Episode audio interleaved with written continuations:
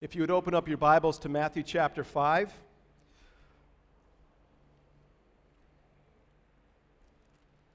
We're going to be looking at verses 13 through 16 this morning. And let me read for you this morning these words of our Lord and Savior Jesus. He says, You, you are the salt of the earth. But if salt has lost its taste, how shall its saltiness be restored? It's no longer good for anything except to be thrown out and trampled under people's feet. You, you are the light of the world. A city set on a hill cannot be hidden. Nor do people light a lamp and put under a basket, but on a stand, and it gives light to all in the house. In the same way, let your light shine before others so that they may see your good works and give glory to your Father who is in heaven. Amen.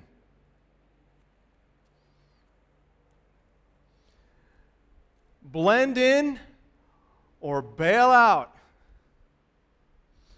Sooner or later, as a Christian, you're going to have to figure out what God is calling you to in terms of your relationship to the world.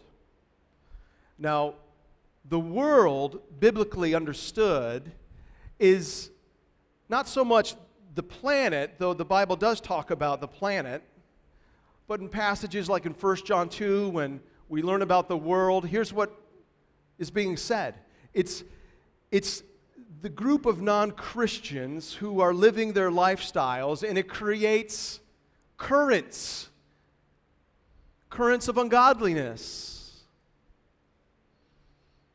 And so we got to figure out, as Christians called out from the world, how are we to live in relationship to the world? because we used to be numbered with them. And the classic polar opposites are blend in or bail out. And both are mistakes. So the blend in approach is this hey, you know, in the, in the name of relevance, I'm just going to kind of blend in with the world and look like them and talk like them and do what they do, you know, with the hope of having some kind of influence. But but Jesus doesn't allow that. He's going to call us this morning to be distinct from the world. And, and when we're distinct from the world, we're able to make a lasting difference for Christ in the world. But if you blend in, you're not going to make a difference for Jesus. So, mistake number one is blend in. Mistake number two is bail out. And that's the idea like, okay, I'm a Christian, um, I'm, I, I don't want to have anything to do with the world. I don't want to have any dealings with the world, so I'm cutting out. I'm going to call my best Christian friends, and we're going to find a beautiful place in the valley in the Rockies and set up a little compound with big walls and not let anybody in. Bail out. Jesus doesn't allow that either. He calls us to be distinct from the world but to remain in the world so that we can make a lasting difference for Him in the world. And this morning, the words that we just read out of Matthew, he, he guides us. He shows us how to live in this world for the glory of God. He shows us how to be distinct from the world, yet remaining in the world and making a difference for Him. And so, right here in this passage, Jesus is going to help us to see how we're to be in this world as Christians. He says, You are the salt of the earth, you are the light of the world.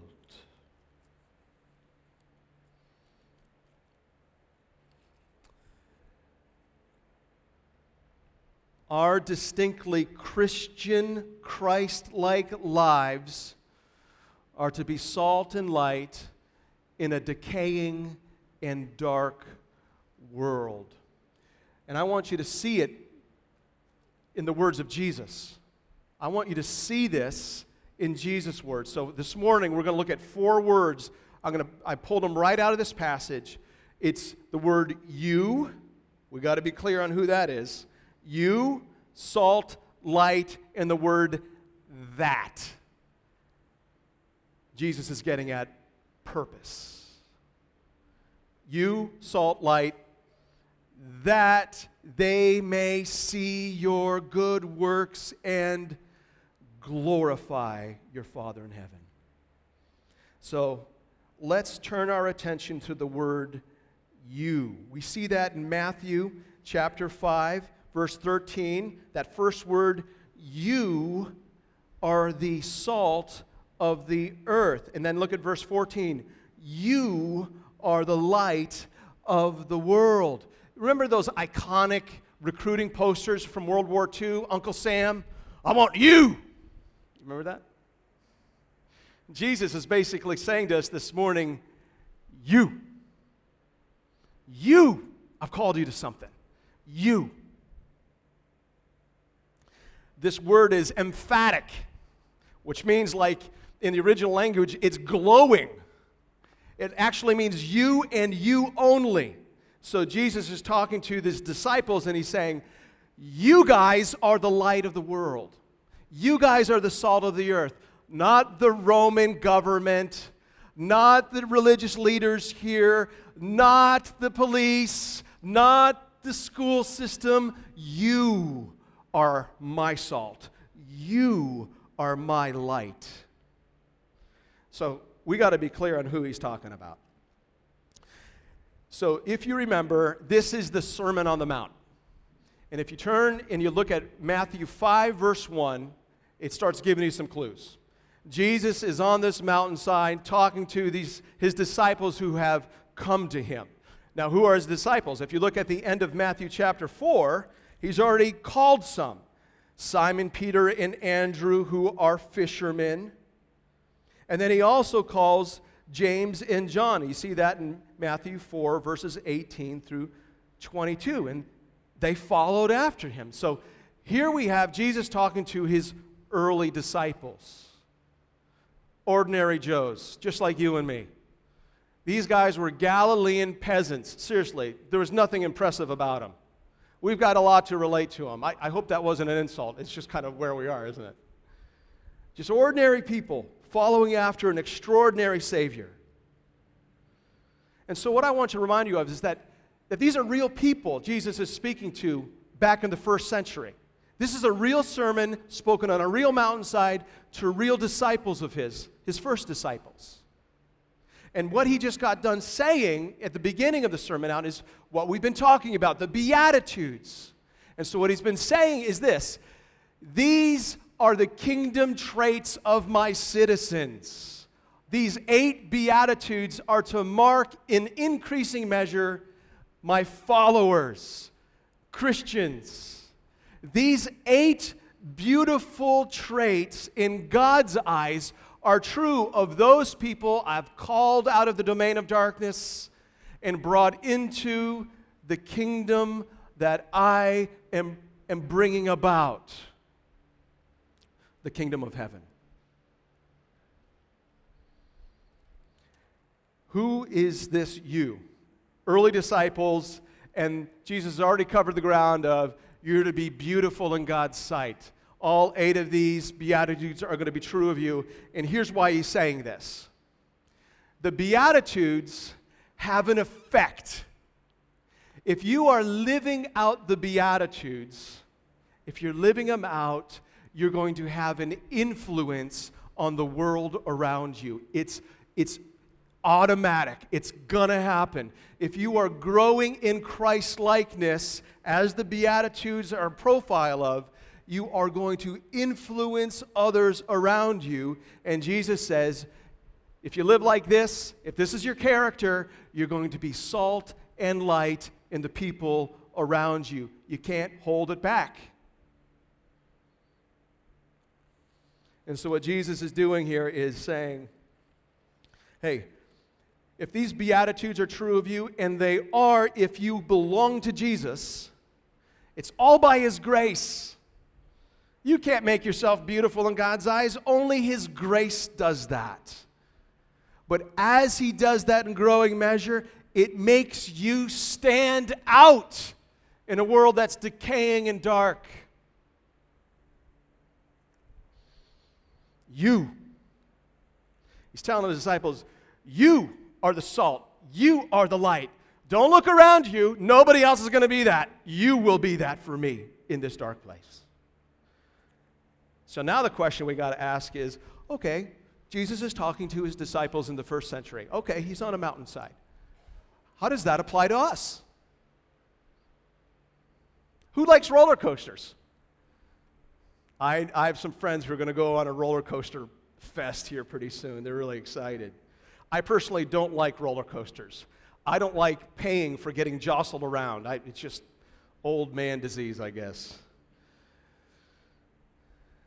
Have you been driving down 94 and you see the screaming eagle, Six Flags? That's an impressive, impressive roller coaster. This morning, I want to talk to you about another roller coaster.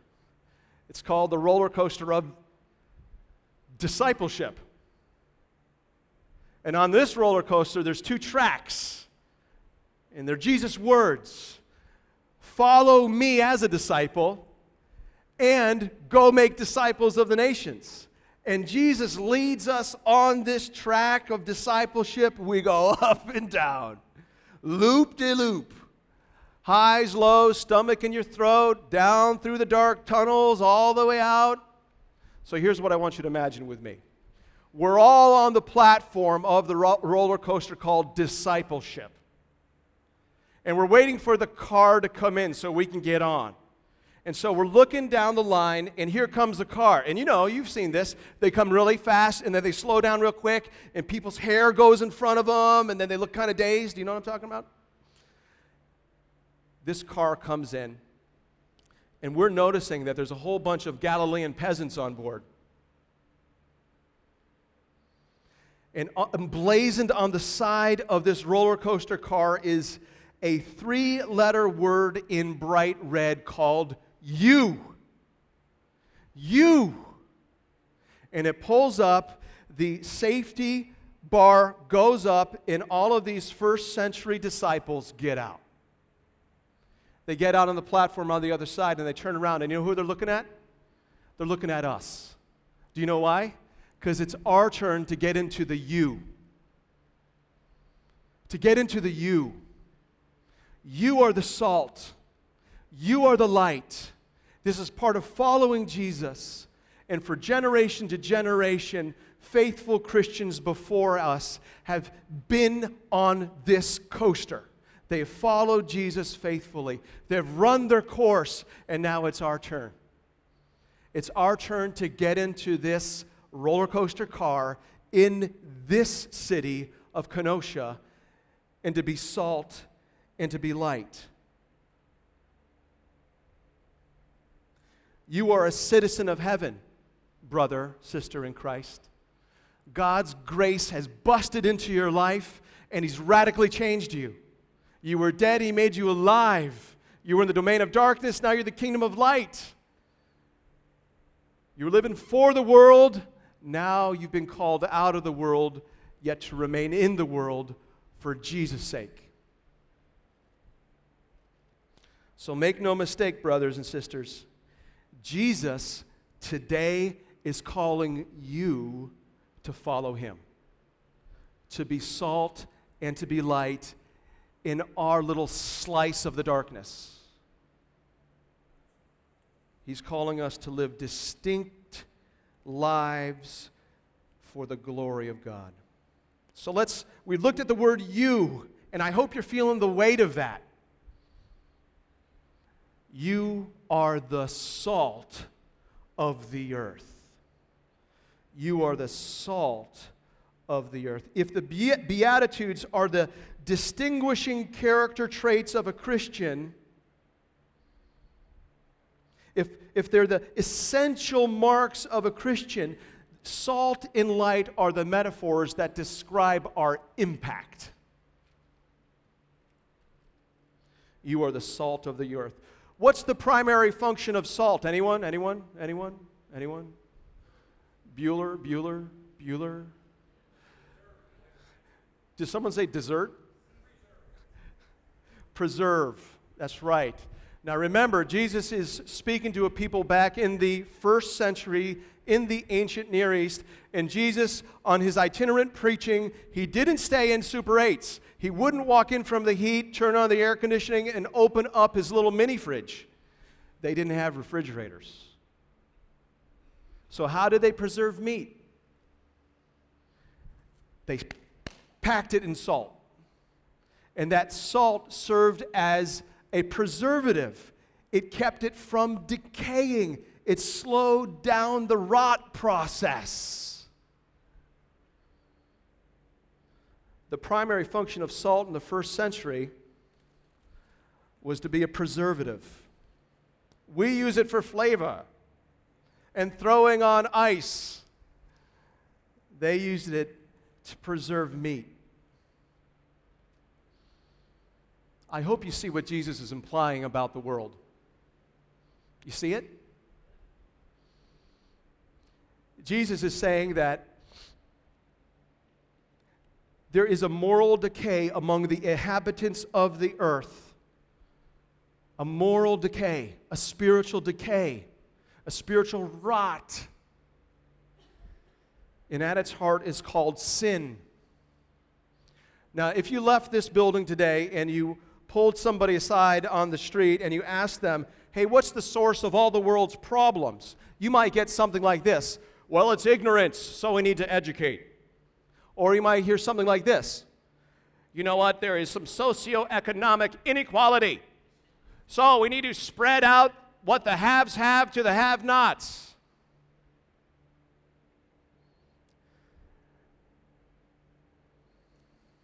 What Jesus is saying here is this, and he's not pulling any punches. Jesus is saying that the problem, this, the source of this decay, is in the heart of every human being that walks the earth. This problem in the human heart is the equivalent of decaying meat. The problem is sin. You all experienced the rot out, decaying effect of sin. Whether that's in your own character or in your relationship in your, with your spouse or in your family or with your friendships or in a city or in a county or in a state or in a nation. Sin rots stuff out. It brings decay. It disintegrates. Jesus is implying something very serious here about the, the real source of human problems. And, and so, what Jesus, Jesus calling us to, he, he's, he's saying this I have made you beautiful by my grace. I've called you out of darkness into the light. You were in the devil's kingdom, now you're in my kingdom. And now that I've saved you, I've positioned you, and I am packing you into your city like salt to be a preservative presence, to slow down the moral decay happening all around us. I'm not sure if you guys notice this, but there's a bit of a warning here, too. You are the salt of the earth, but if salt has lost its taste, how shall its saltiness be restored? It's no longer good for anything except to be thrown out and trampled under people's feet. That word if is a huge clue. Salt losing its taste. Do you know what Jesus is saying for us? It's when a Christian loses his or her distinctiveness when a Christian strays from the Beatitudes, when there's no longer a, a hunger and thirst for righteousness that governs all things, when, when a purity of heart means nothing more to you anymore.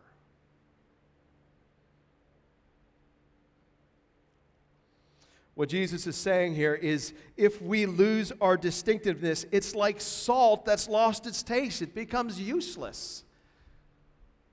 And in that day, useless salt was thrown into the first century garbage heap, which was the street. and got trampled on.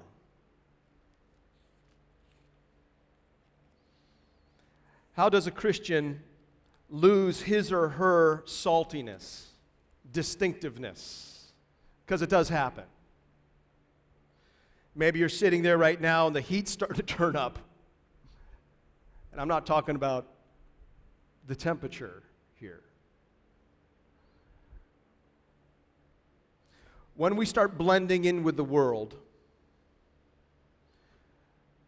that's when we start to lose our saltiness, our distinctiveness. Instead of becoming more and more Christ like, instead of day after day making choices based on God's word, I'm going to believe this, God. I'm going to trust you for this, God. You're telling me to live this way, God, and I'm going to because I want to bring glory to your name, God. Instead of that, what happens is it becomes one compromise after another. And you compromise into being indistinguishable from the decay around us.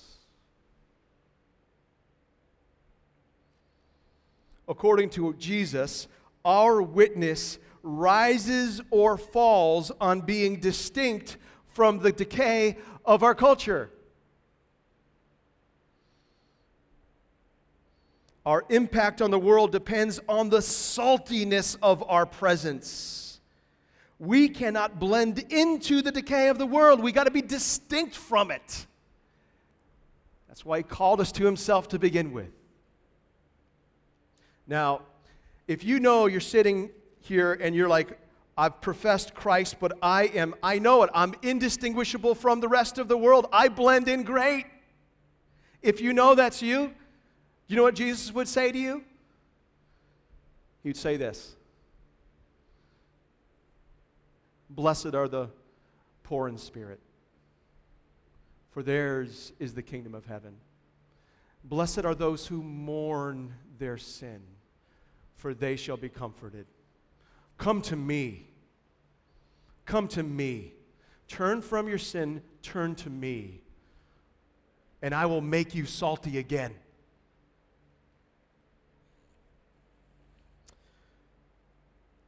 When a Christian slips into worldliness, they become very acute of their own unhappiness.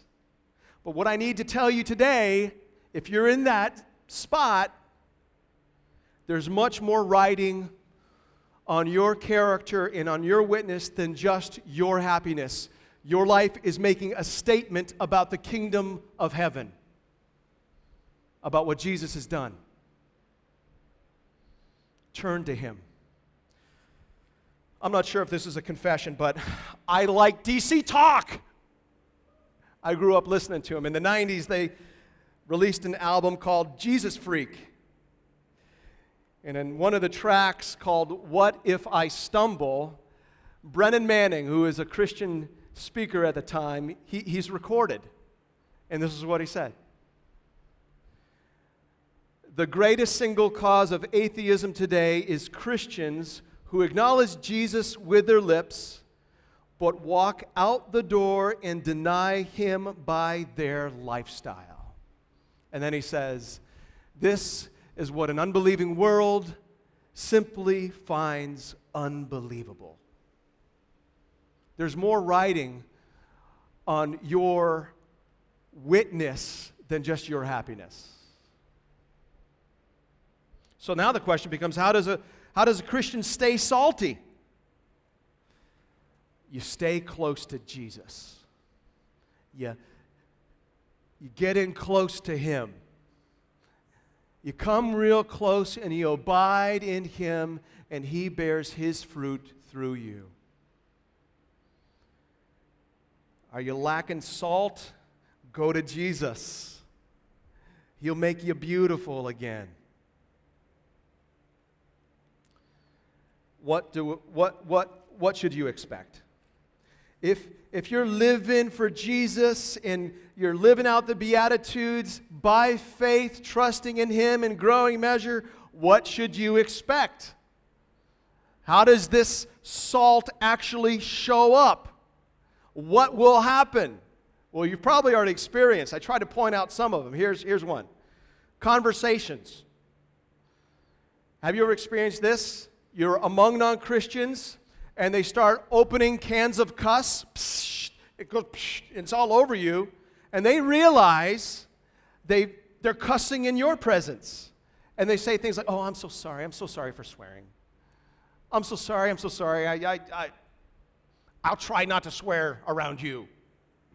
You're being salt, you're having effect. The cleanness of your speech is having a salt effect on their decaying speech. Or another kind of conversation salt. This is when you walk into a group of people and they're obviously talking about something, and when you walk in, their faces drop and they're looking at their feet and they start talking about the weather. Your salty presence has brought about a topic change in conversation. I don't who knows what they were talking about. That's good. That's being salty.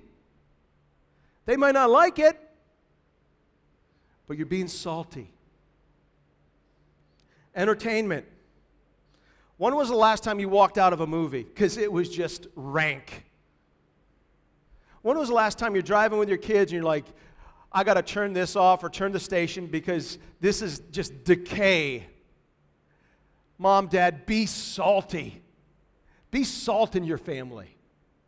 Workplace.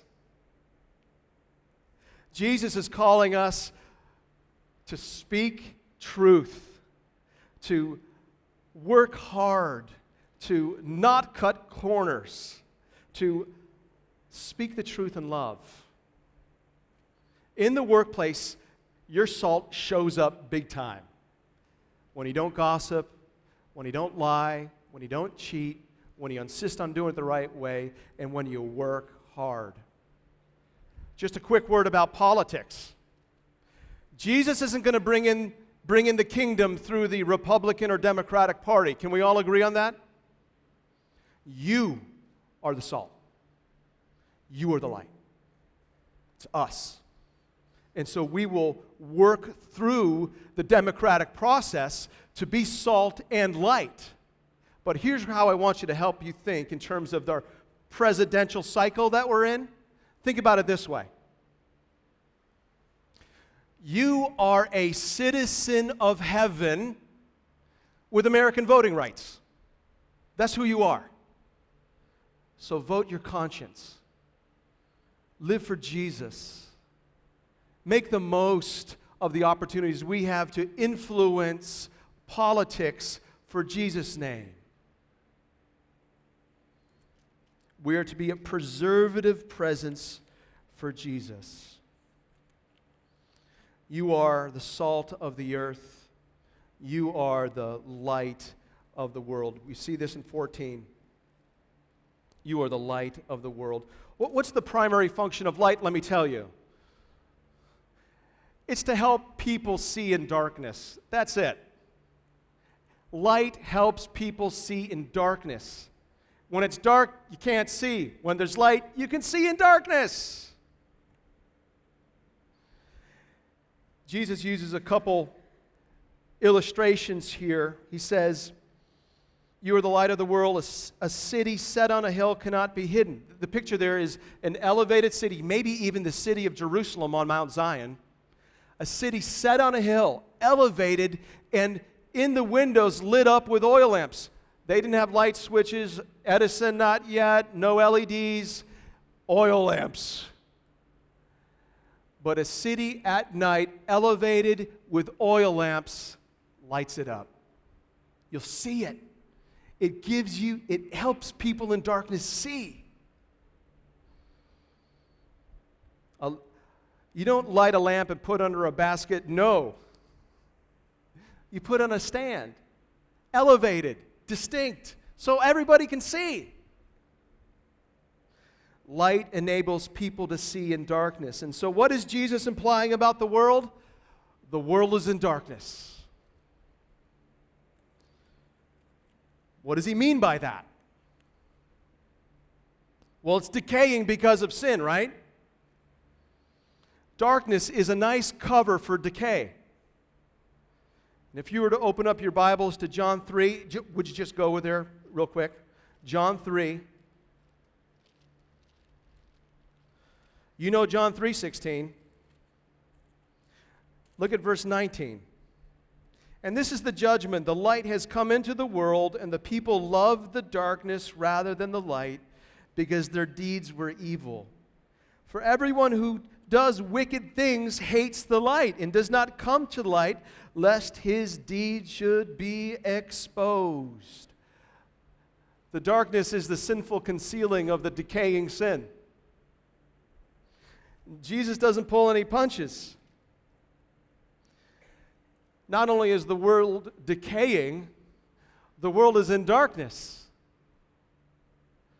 It likes its own rot. It keeps it hidden, it keeps it out of sight. And if you were recently converted or con- converted as an adult, you know what he's talking about. You know what it was like to hide your sin. You know it. You didn't want to be exposed. And so, what is Jesus calling us to do here? We are to stand out. We are to be his light. You know, that elevation theme a city on a hill, a light on a lampstand. That, that simply means being distinct from, yet present in. If we're living out the Beatitudes, our presence is going to have a shining, exposing effect on the sin of people around us. We're not trying to be self righteous, we're not trying to be the police. It's going to have an effect because it's a real change that He's affected in us. People will know, people will feel it. And so there's this moral dimension to our shining as lights.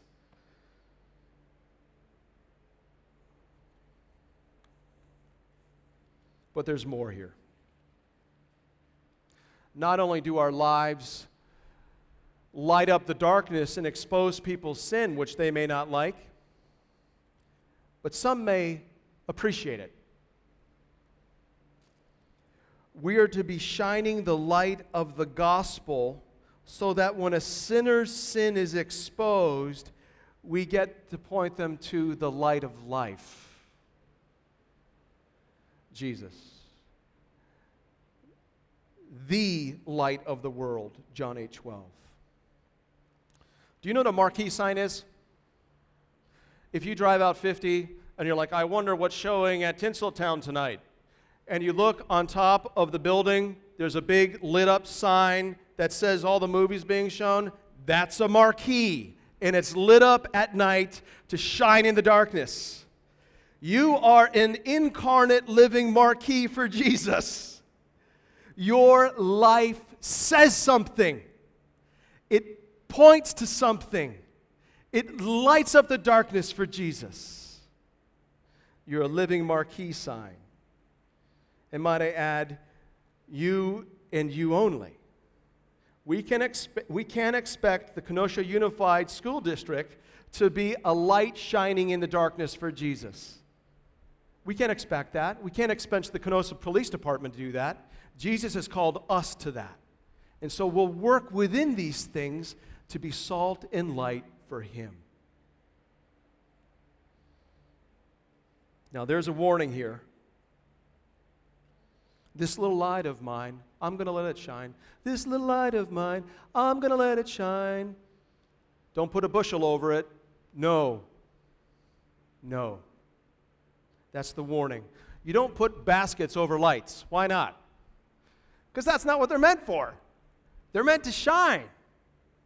So here are a couple baskets that we put over our light. We are blending into the world as like a dimmer to our light it makes us less and less brilliant. And then there's the fear. You know what I'm talking about? Fear. You don't want to open your mouth and tell other people about Jesus because you're afraid of something. And what are you afraid of? It's what I'm afraid of. It's afraid of rejection. That I'm going to say something about Jesus and they're going to turn around and walk out of my life. It's a basket. Don't put that basket over your light.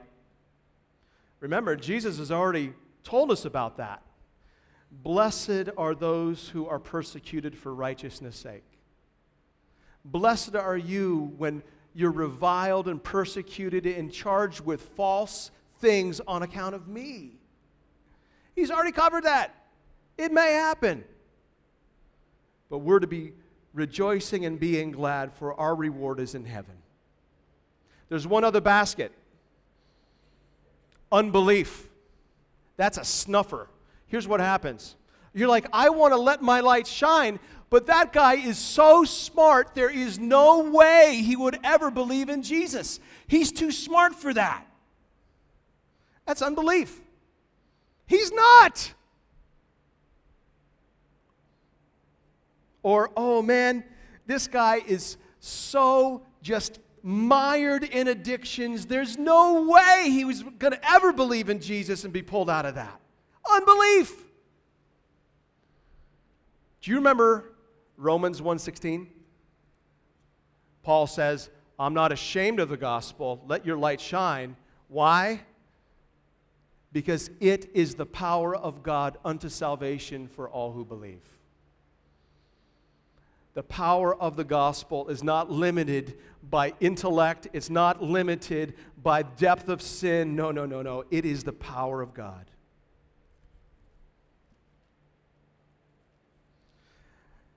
How do you stay bright? How does a Christian stay bright in the darkness? Let me illustrate. You see this watch? See it? There's a minute hand and an hour hand. Do you know what it does in the darkness? It glows. It's awesome. I was watching and looking at it last night. I'm like, this is awesome. Do you know why it glows? During the day, there's some kind of chemical reaction in which it energizes these hands. And at night, it glows. Exposure to the source of light makes it glow. How do you stay bright? How do you grow in brilliance? How do you kind of turn up that dimmer switch so it's brighter and brighter and brighter? You, you, you, you get close to Jesus. That's you get close to Him. And when you're around Him, you're going to be compelled to be more salty and be more brilliant, and it's going to affect those people around you.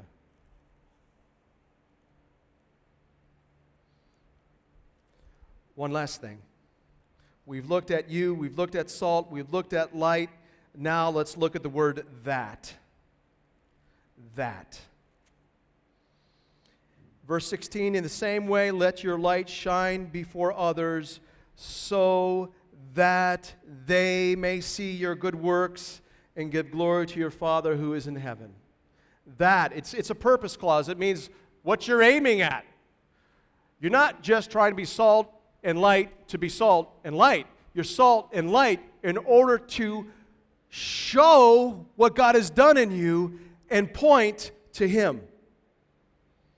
Ultimately, this is about God's glory.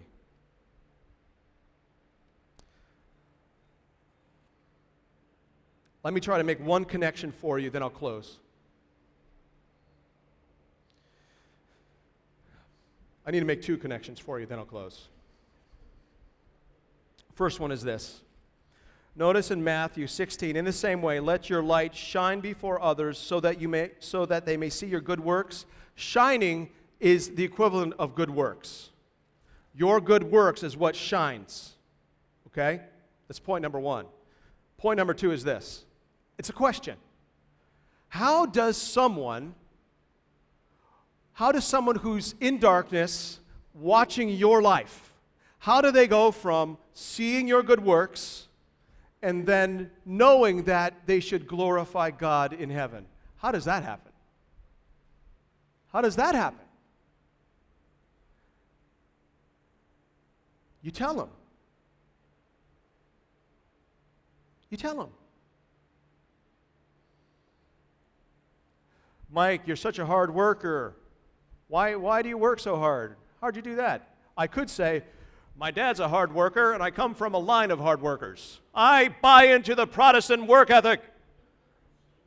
That's one approach, which is true.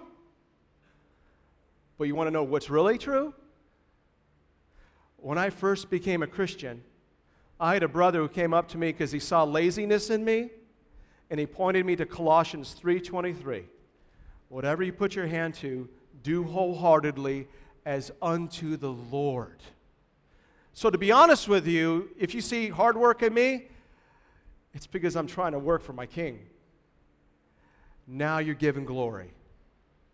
Now you're given glory. Take the opportunity. And what I just want you to see here is our witness is a combination of word and deed. Our lives are a springboard to the gospel because we're distinct and present. The goal is the worship of God.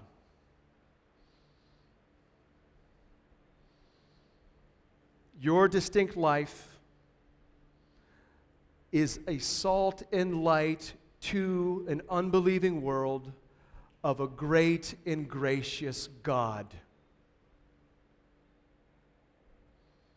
We don't blend in, we don't bail out, we're distinct from and remain in to the glory of God. Let me pray. God in heaven, God, would you do a work in us and that we would be more salty and we would be more brilliant, ultimately for the glory of your name? Would you make our lights shine? In Jesus' name, amen.